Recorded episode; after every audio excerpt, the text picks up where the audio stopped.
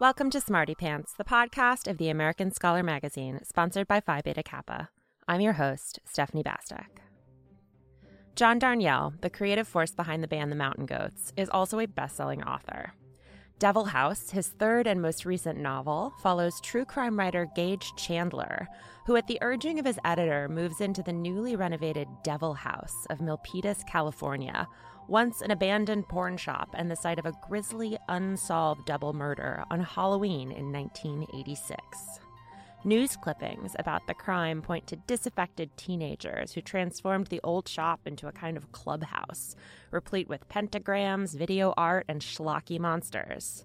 But no arrests were ever made. Gage struggles with the nature of his work and how to tell the story of Devil House fairly. Quote, What happens when somebody tells a story that has real people in it? What happens to the story? What happens to the teller? what happens to the people. John Darnielle joins the podcast to talk about Devil House, a novel less about the crime than about the search for truth. Thanks for chatting with me, John, and congratulations on a third extremely metal book title. Thank you so much. One tries. so, this is probably the only true crime novel I've read where there are passages in Middle English. Yes. Um, and actually, it's probably the only true crime novel I've read and the only one you've written so far. So, where'd the idea to write a novel about a double murder in an old porn shop come from? Here in Durham, things have been changing a lot over the past uh, 15 years, uh, as they have in a lot of cities. It's a very rapidly growing city, right? We moved here in 2003. A couple years later, sometime in the next four years, I was lost and I was driving around, and there was what looked like a uh, uh a business that had gone up overnight that had a hand painted sign out front that said Monster Triple X, right? And it was clearly a porn store, but it looked very like it looked like somebody got the idea for it yesterday because they had a lot of dead stock, so they opened it that day and hand painted a sign, right? And and it looked like like a vision from the 70s or something. It was just there was something very weird about it because you know that whole world no longer sort of has this sort of foreboding aspect that it once had. It's kind of very mainstream now, right? And so, uh, but this was very weird. It was like, and I didn't go in; I just drove past, and and uh, and somebody else mentioned it at a party. Like, said, "Did you see the sign that said Monster Triple X?" it looks like dangerous, you know. Next time I drove through the neighborhood, uh, it wasn't there anymore. Like, I really, my theory is literally that somebody got a hold of like 400 DVDs and their uncle owned a storefront or something. But I was kind of inspired by the hand paintedness of this sign. You never see that kind of stuff anymore. It, the whole world's gone legit, right? And I held it in my mind. And then, over a decade later, I had an office in the former hosiery mill the, uh, called Golden Belt uh, that was across the street from the strip of land on which this store had been situated. However, the buildings that had been on that strip of land had all been razed because we are a developing town, right? So there was no trace of Monster Triple X anymore, right? It was like there was no proof it ever existed except in one picture that a, a local historian had.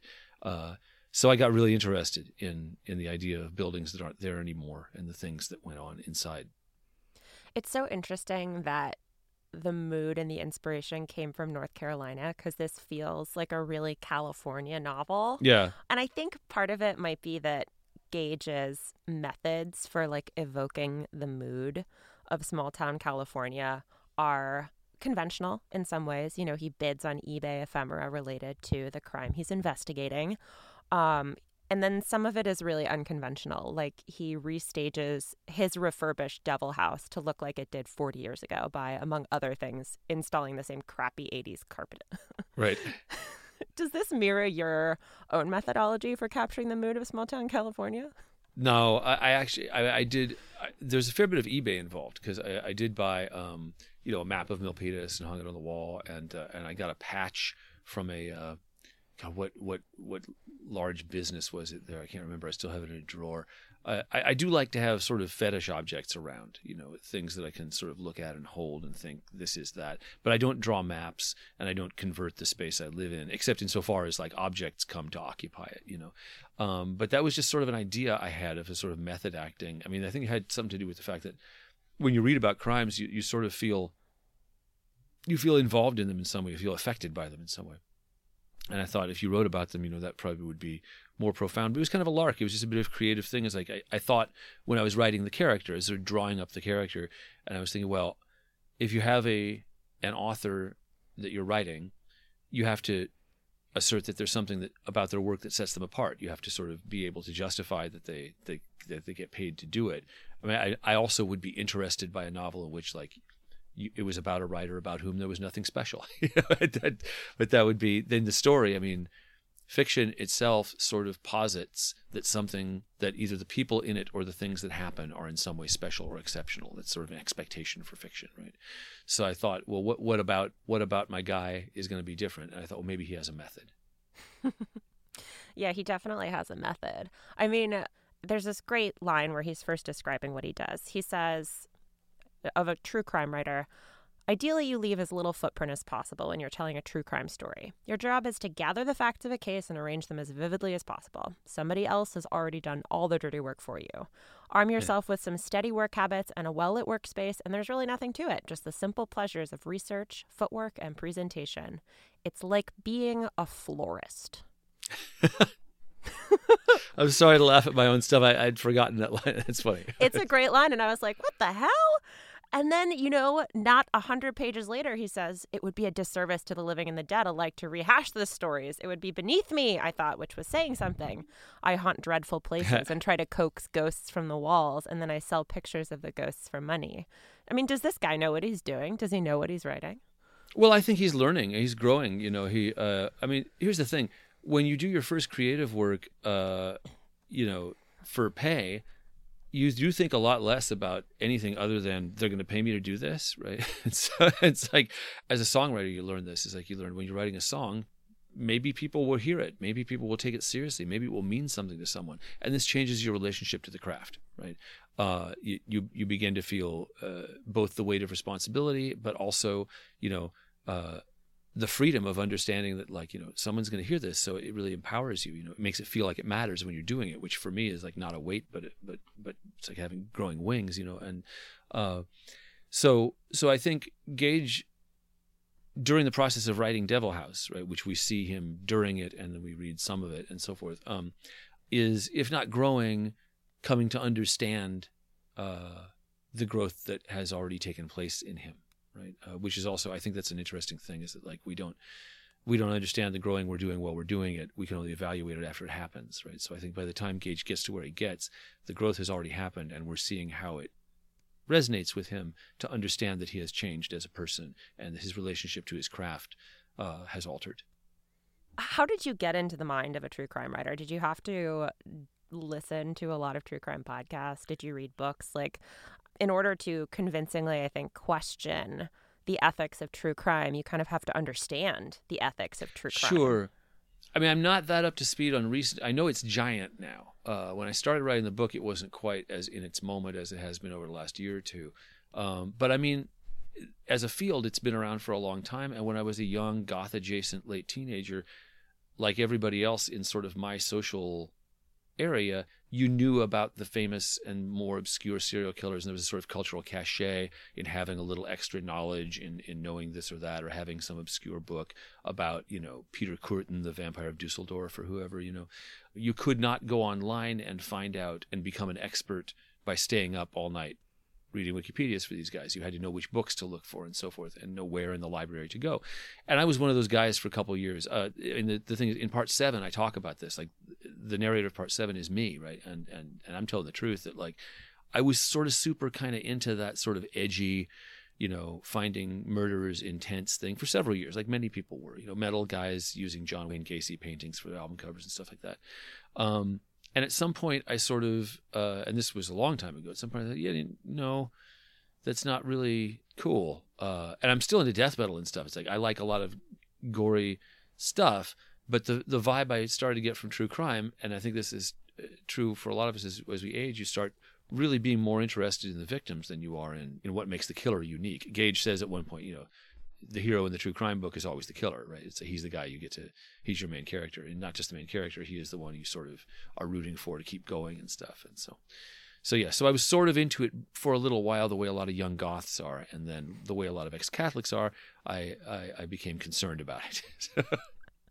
yeah, I mean, all of those things are definitely reflected in the novel. I mean, knowing that though, I am really interested in the fact that there is a real murder included in the book, which as someone who was not conscious in the 80s totally flew by me until I started preparing these questions. Oh, you mean the the the, river, the River's Edge case? Yeah, the River's Edge case, the real murder of yeah. Marcy Renee Conrad that did actually happen in the real town of Milpitas. Well, it was a giant deal. I mean, the thing is, when I, I talk about this, and Gage mentions it too in, in part one, uh, that like that murder happened, and then Hollywood came and made uh, a movie about. It. Uh, I can't remember who the director was. Um, but it was like I think Keanu Reeves's debut. Keanu Reeves, yeah, he right. was in it. He looks really hot in the trailer. I will say.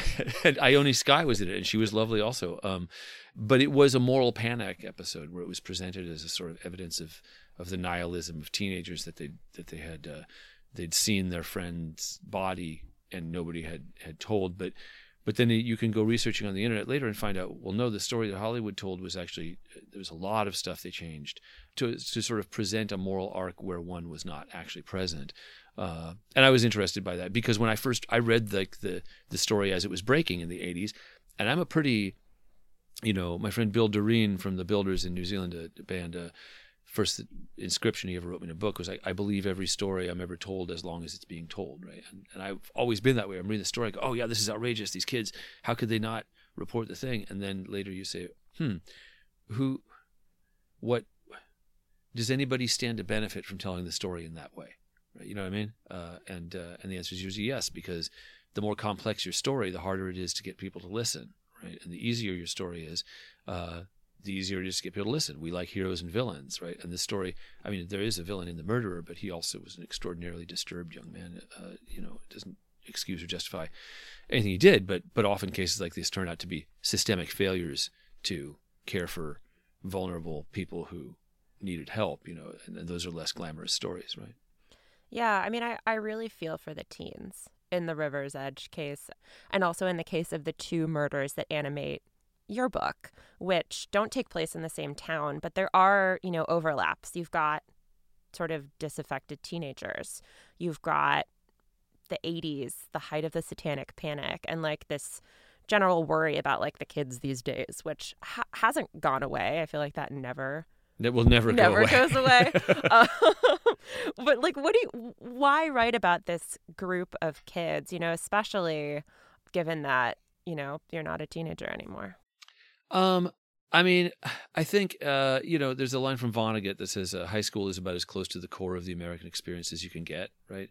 And I think that's true. I think so much of of what uh, of what we do sort of uh, is in somehow in response to when when the the bigness of the world sort of begins to become apparent, right? Um, I will say, I mean, that's the that's the story Gage is telling. The the book is it's got a number of other stories uh, in it, but uh, I don't know. I I uh, I I like I like thinking. I like the energy of of kids. They, it's it's easier to or more fun to write their dialogue, you know, uh, than it is to have grown ups saying grown up things. And and uh, and and I also liked in this book because we get to meet them again. I liked sort of trying to see what they look like as grown ups, you know. Um, and uh, but yeah, I mean, I do think so much begins uh, when we're young you know, uh, uh, so much of, of the way we look at the world is sort of shaped by by that. And and I also because of the theme, you know, the way that the world tends to describe younger people often is is a caricature, you know, uh, and uh, and and it's weird and, and disrespectful. And I'm always wanting to kind of correct that.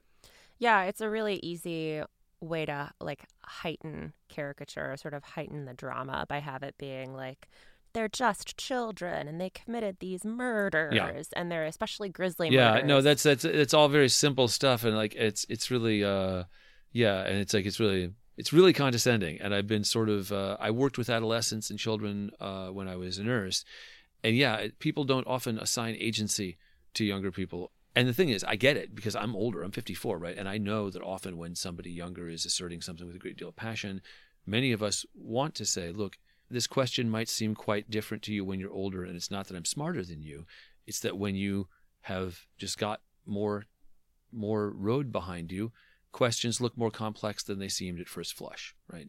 But at the same time, it, you know, I think the passion of, of, of youth is is always inspiring. I think the older you get, the more you go, ah, you know, if I if I had that sort of certainty again. contemplating youth from the position of age is also poetically always very fascinating. Do you think there's an element of that in your main character, Engage? Because he's, you know, he's writing his umpteenth true crime, inhabiting the Devil House, and he's looking back on his first book, The White Witch of Morro Bay, Yeah. and sort of questioning. You know, he he initially is like, "Well, I, I did it right. Like I I tried to do good by everybody," um, but then he starts to question. It seems kind of like a teenager's journey in a way. Yeah, maybe. I mean, what's funny as you were saying that, I thought, well, that's interesting though because we get to see a fair bit of Gage as a child, right? Uh, and we get to see him as a college student, right? But his teenage years are missing. We don't we don't know anything about those, right? Uh, from the book, which I find interesting. Um, but uh, but yeah, I mean, I think uh, there, there's a, uh, uh, sort of a formative Joan Didion line for me. I think we are well advised to keep on nodding terms with the people we used to be whether we find them attractive company or not. Otherwise, they turn up unannounced and surprise us, come hammering on the mind's door at 4 a.m. of a bad night, and demand to know who deserted them, who betrayed them, who is going to make amends. We forget, all too soon, the things we thought we could never forget. We forget the loves and the betrayals alike, forget what we whispered and what we screamed, forget who we were. So I started reading Joan Didion when I was 16, right? And and these these are really formative ideas for me. And I remember reading that as I read it and went, "Oh my god." Because it's true, you know, it's especially true for me having moved from house to house when I was a child, you know, and stuff. You sort of discover that we inhabit these multiple selves, and some of them we like, and some of them we don't, right? And I think that's a a big reality of, of growing is sort of to to realize, you know, uh, I mean, people don't like to say I was a real piece of shit when I was 25. So you know, it, people don't like to say that. Uh, uh, people like to imagine that there's sort of a, a a core that was always good, but I don't think that. I think many many of us, certainly me, you know, gone through periods in their lives where they you'd say, "What what a terrible person that was." I'm glad he didn't stay that way, you know, and. And this is one of the things that I think about a, a lot. I have a song about unicorn tolerance. It's like, you know, when I was my worst self, I remember occasionally catching a glimpse of my childhood self and feeling ashamed. You know, it's like you are betraying that child by becoming a, a shitty person, you know. And uh, uh, now all, all, this is really romantic thinking. This is very Wordsworthian stuff, right? But uh, I mean, I think about that a lot. I think about how our former selves tend to shape either by forming in a in a um, in a sort of predictable way, like by being cruder versions of the more mature version later, but also in a reactive way. You know that that that it, you may see that you were in a place where you you look back and are embarrassed, and then you and you reflect and go, I, I hope to not be like that. I hope to improve on that. There, there's a lot to say. Yeah, I mean, I think it it doesn't just apply to yourself. You know what Joan Didion says in that quotation could equally be applied to people you write about, and I think that, you know, to circle back to the quotation from Gage that I read at the top, you know, what happens when somebody tells a story that has real people in it? What happens to the story? What happens to the teller? What happens to the people? Like, comes back to haunt him too, because what happens to him? You know, what happens to the mother of one of the murdered boys in Morro Bay that he wrote about, who then writes to him? What responsibilities, I guess, and what ethics do you have? You know, in writing about real people. Yeah, I mean that's that's the big question of the book, uh, and Gage has a has a way of addressing it that is or is not successful depending on your terms, right? Uh, but uh, but I think, I mean, this is this is the problem with stories in the first place, is that they're always going to elide complexities. It's impossible to tell the true story of a person, right? Unless you are that person, right? And that's that's a it's a difficult thing to say because we love books, right? Books are the greatest thing in the world. But uh, and stories, you know, we we we absorb them and we and we crave them, we desire them, right? But narratives, narrative is not uh, without its own ideology, uh, and it tends to perpetuate itself and to prefer prefer its own ends, right? Uh, but most, you know, but most people's lives and selves are, are far too complex to actually impose narrative on. Narrative is an imposition, I think, almost always, right? I mean, you can say, well, no, that's not true. I, I got up and I got in the car and drove to the store, and there's your there's your narrative. Like, yeah, but this the stuff that went on inside your head during all that time is enough to fill volumes, right? And some authors have played with that too. Um, but uh, but once you try to impose a story from the outside, you're going to leave stuff out, uh, and some of that stuff to the person you're talking about may be the most important part, or maybe a part that they might you know argue would would uh, would be a detail that would come to their defense, or at least help people to understand their decisions. That's the case in with Jenna, as you're talking about. Is like you know, uh, she wants to say the true crime writer.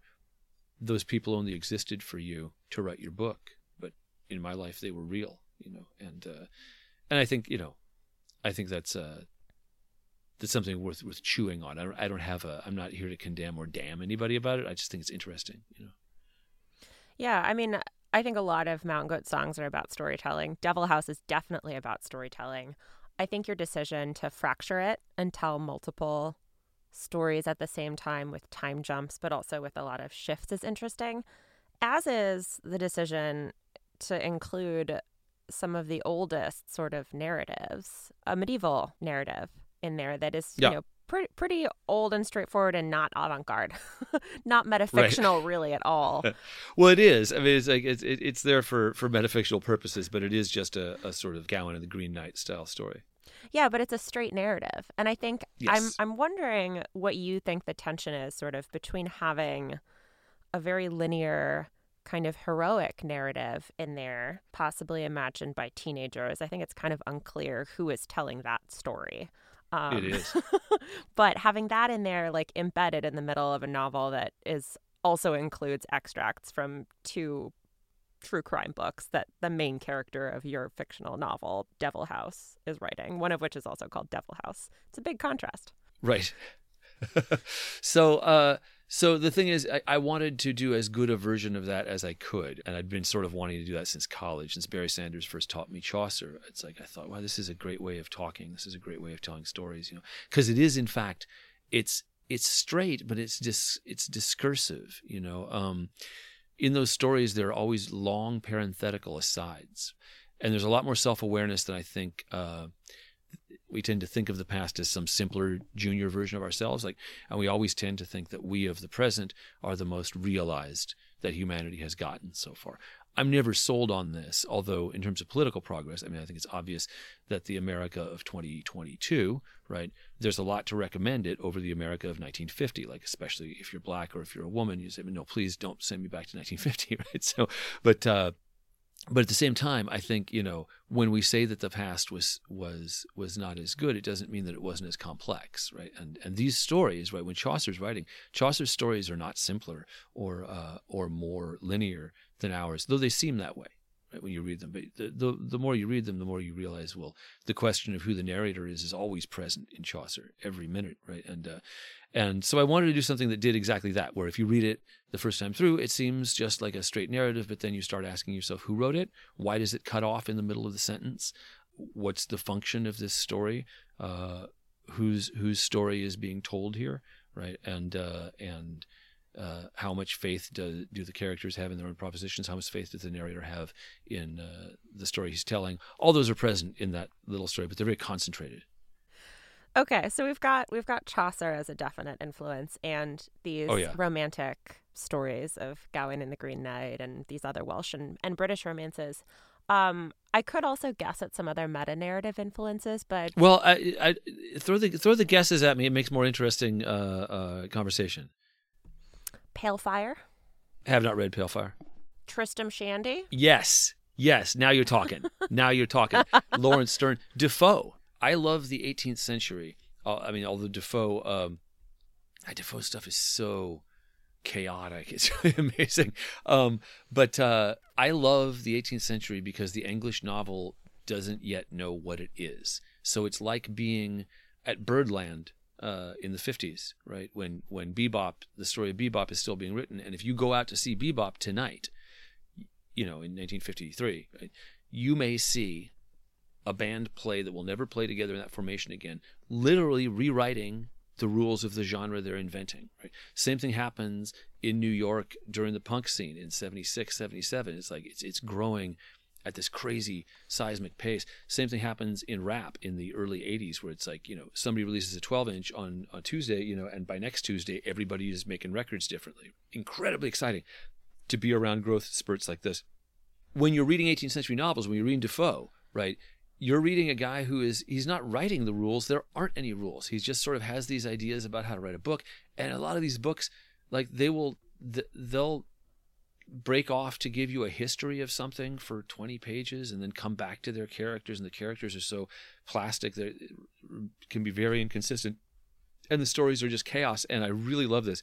Um, i really love how in older books you have this this lack of a i mean you know everybody loves to hate on mfa programs and i don't but uh, uh, but at the same time i think you know once you have whole departments telling you what the the rudiments and basics for writing a story or a book or a poem are, then the chaos goes missing from it. Right? The, the the possibility for for you know for giant accidents that work goes missing. And, and most of the 18th century is, is is not just Sterne. It's it's it's all all the writers. You know what's his name? Um, Jonathan Wild was uh, Tom Jones, uh, Fielding. Right?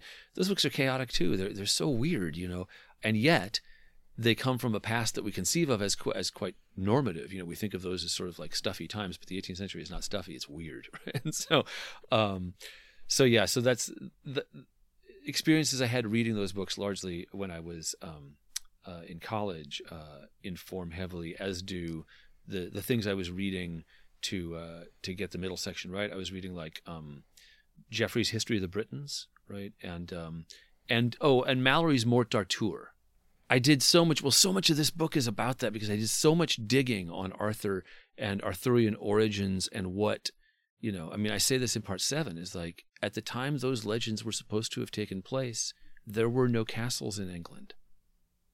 I mean, that's sort of like it's almost a koan, you know. So, what is the story? Who's it talking about? Where did it take place? The child answer to that is, well, then it's just not true, right? But that it is true, right? It's just solve for castle. It means something different.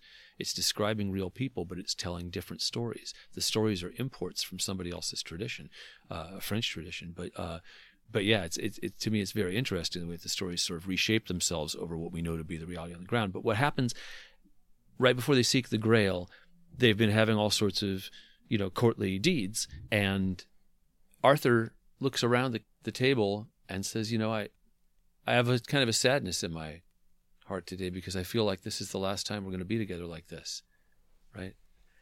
And uh, and it's incredibly moving because you know, at any given moment of your day, you're in the exact same position, but you usually don't stop to say it, you know. And that's what makes Arthur Arthur is he, he he sort of realizes that this is a moment in time, and this moment is passing, and we're going into something else. He means about a dozen different things. But one of the things he means is like now we're going to go seek the grail. We won't be young men killing dragons anymore. We have links in the show notes to John Darnielle's new novel, Devil House, as well as some of my favorite albums from the Mountain Goats, who I saw for the first time when I was 15 and about as impressionable as the poor teens in The Devil House. Also, Thomas Malory's Morte d'Arthur really is all it's cracked up to be. I started reading it after my interview with the editors of Sword Stone Table, that collection of Arthurian retellings, and surprise, surprise, these classic stories really do hold up. Links to that, River's Edge, and more. We'll be back next week. Till then, take care and stay sharp.